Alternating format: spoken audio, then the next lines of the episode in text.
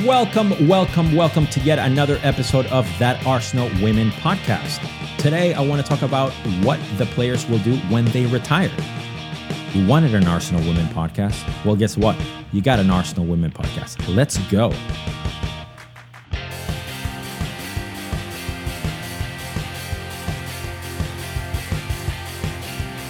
Yes, yes, yes, yes. Retirement. I know that's a just a thought that it's not cool, uh, especially when we love these players. They're such a big part of our lives that we want to see them just forever playing and scoring goals and making uh, beautiful assists and qualifying for World Cups and all that. We love them, we support them, we cherish them while they're playing. And the thought of them retiring, at least for me, that I'm somewhat new to the game, is uh, very nerve wracking. And I never want them to retire. Uh, if you're anything like me, and I know you're like me, you constantly worry about the players, their well being. You worry about their contracts. You worry about their personal lives. You worry about all these things that you might not worry about necessarily with the men's uh, game.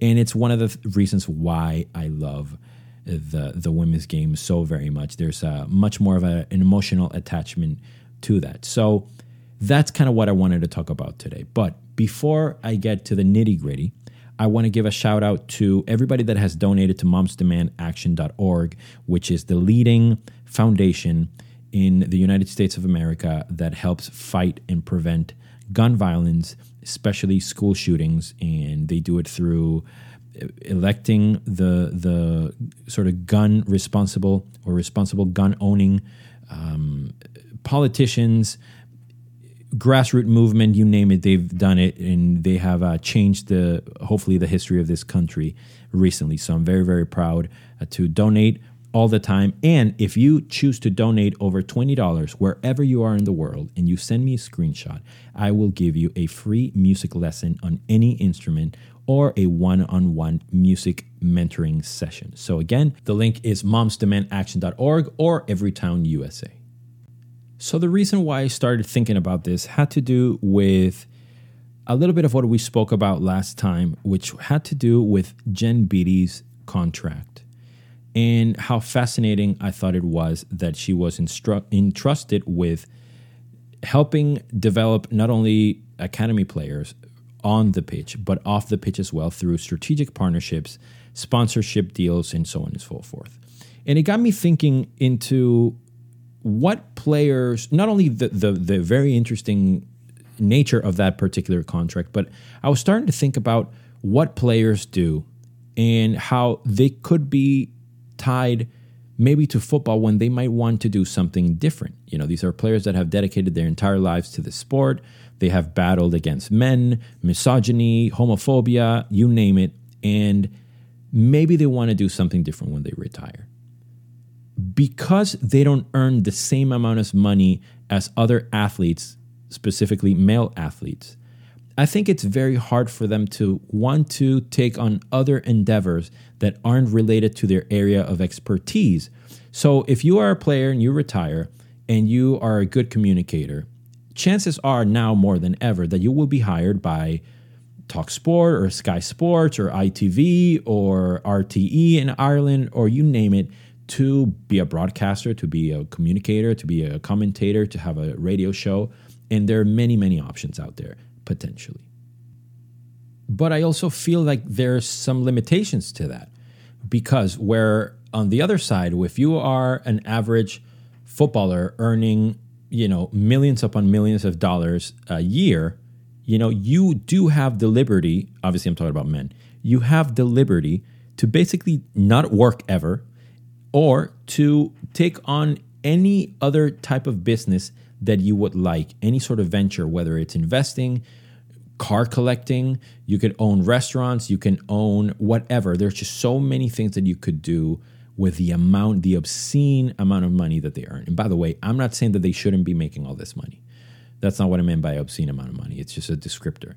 Uh, but I do think that women should be earning more than they currently do, and they will in in short term in a short term future. I believe that they're going to do. But in the meantime, you have these contracts that are I believe are revolutionary in what Jen Beattie is going to do. And like I said before, it's like I couldn't imagine a better person to to, to lead the charge and in in basically be the poster woman for this particular type of contract, the Jen Beattie for the club, for people around her, for herself. I think it's very, very, very interesting. And I could definitely see her, by the way, with a podcast or a TV show or something that's very, very specific to her, especially having overcome cancer and all these other things. I think she's just like perfectly perfectly chosen for this this. And uh, she did it herself. Obviously she put herself in that situation. She put herself available. And it all stems from the will to help other people which is absolutely beautiful. Oh my god this chair squeaking is going to be the end of me. Anyhow i do think though that part of what we do now is going to help them in the future. The more we help the players grow their brand be more of influencers, if that makes any sense, the more we help them sort of build them up and put them up and you know contribute with social media contribute with the brands that they endorse contribute buying the merch that they're trying to sell and anything and everything having to do with a player's profile i think it's going to help them in the long run because it's just going to make them i hate to, to use that term but they're going to make them it's going to make them more valuable to whomever wants to invest with them, in them, um, however you want to think about it. I just think it's, I think we do have a, a, I wouldn't say we have a responsibility, but if we claim to love these players the, as much as we do, and we want to pay back all the the beautiful things that they have brought into our lives, I feel it as a bit of a responsibility, yes, or a duty to contribute in the now and not just wait for them to have a business. You know what I'm saying? And I know that's a little bit sort of counterintuitive, or I'm saying something that might be a little contradicting, but just hear me out because I this is exactly why I'm doing this to learn, and hopefully you'll reply or you'll interact with me on Twitter or Instagram or whatever, you'll tell me your opinion. I was just told uh, recently on my Arsenal uh, stream the other day. Actually, it was uh, Dutch women's uh, stream, which I'm going to do starting next week because of the Euros. Um, somebody told me that Jill Roord owns a coffee shop in, or a cafe, I should say, in Manchester. So, of course, there's no way for all of us that support her and love her and, and, and rate her as a footballer, as a person, uh, there's no way for us to support her there, right? So that sort of in person support is covered. And I also love the idea that she's doing it while she's a player and not after she retires, right? But she might be one of a very few amount of players, right? And you see the the a lot of these players having strategic partnerships with I don't know car companies. Like I believe Steph Catley works with Mazda, or Merel van Dongen works with uh, Volkswagen or whatever. I'm not saying okay, go out and buy a Volkswagen or go out and buy a, um, a Mazda or a Tesla or whatever it is that the the players are sort of um, trying to promote. What I'm talking about is more specific things having to do with their their profile as a whole, interacting on social media, attending events, buying their kits, and so on and so forth. And if you have any other ideas, I would love to hear what you have to say because I want to learn, I want to support, and I want to sort of try to do my part to give them a future when they stop playing football.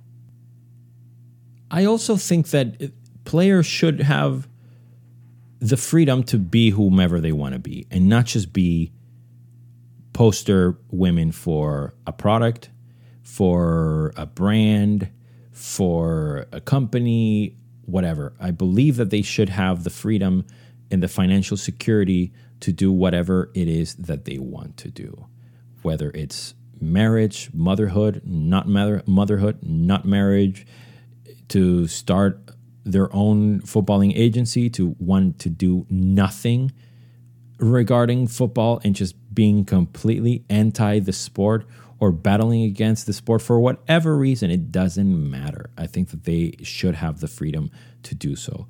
But freedom, sadly, in this world that we live in, somewhat it is somewhat synonymous with money. And i think that we're sort of in a turning uh, we're turning a corner. We're in, we're in a transitional period.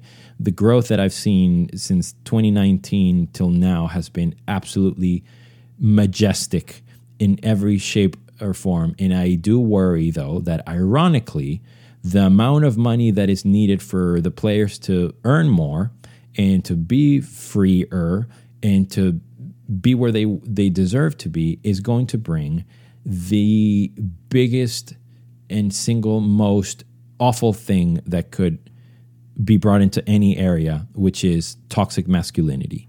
And I'm afraid that that ambition of people that see women as a way for them to make money, and by proxy, they will make money and have better futures potentially.